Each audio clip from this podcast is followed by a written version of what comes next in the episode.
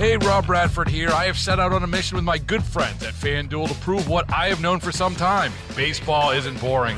Now I have a daily podcast to prove it with some of the most notable people in the baseball world screaming baseball isn't boring from the mountaintops or at least agreeing to come on our show. Players, managers, GMs, and yes, even the commissioner of baseball, Rob Manfred. It has been a constant wave of baseball's most powerful voices. So join the revolution. Subscribe and soak in Baseball Isn't Boring. Listen on your Odyssey app or wherever you get your podcast. You'll be glad you did. It was not only that question, but they also let somebody go ahead of me who had registered online after I had been waiting around about a half an hour. So I quit the chain and I was just looking for barbershops and I saw one in Soulard at the corner of 9th and Russell, an old fashioned barbershop stripe pole there, and a sign that said Tim's Barbershop, haircuts $10, walk ins are welcome. Here's a man in the chair who just walked in. Where did you come from? Um, I drove from Ballwin. It's about 30 minutes away. Yeah. What, what makes you drive so far for a haircut? Um, good price, quality service, and I'd always get in within 20 minutes. Yeah. Aren't you sort of in a war against the computer, too?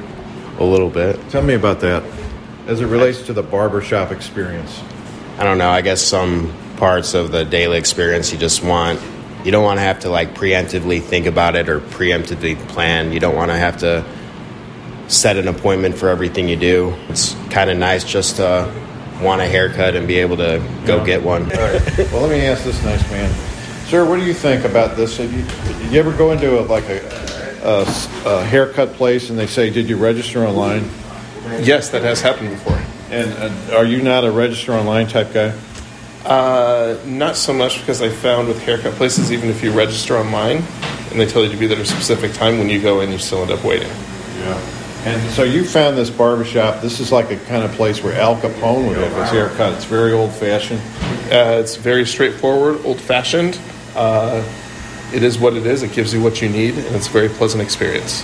Yeah. Kind of smells like a barbershop in here, doesn't it? It does. Yeah. That's one thing I like about it. The barbershop owner, Tim Ayers, says he is not set up to have people register online and has no interest in that sort of thing. I like walk-ins wel- welcome are welcome because uh, I don't think anybody should have to make an appointment. Because if you make an appointment, you might not make it, and then if you're just sitting there, then and you say, "Well, we only take appointments," then why why don't you cut somebody's hair? And I just like to satisfy the customers and get them in and I get them out. Well, I got in the barber chair myself and got a great $10 haircut, and I gave the barber, Tim Ayers, a $5 tip. It was good to visit with people who don't believe that life is something you live online and every situation should be governed by clicks on the internet. With a whole nother story, I'm Kevin Killeen.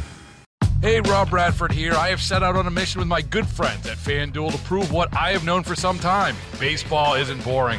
Now I have a daily podcast to prove it with some of the most notable people in the baseball world screaming baseball isn't boring from the mountaintops or at least agreeing to come on our show. Players, managers, GMs, and yes, even the commissioner of baseball, Rob Manfred. It has been a constant wave of baseball's most powerful voices. So join the revolution. Subscribe and soak in Baseball Isn't Boring. Listen on your Odyssey app or wherever you get your podcast. You'll be glad you did.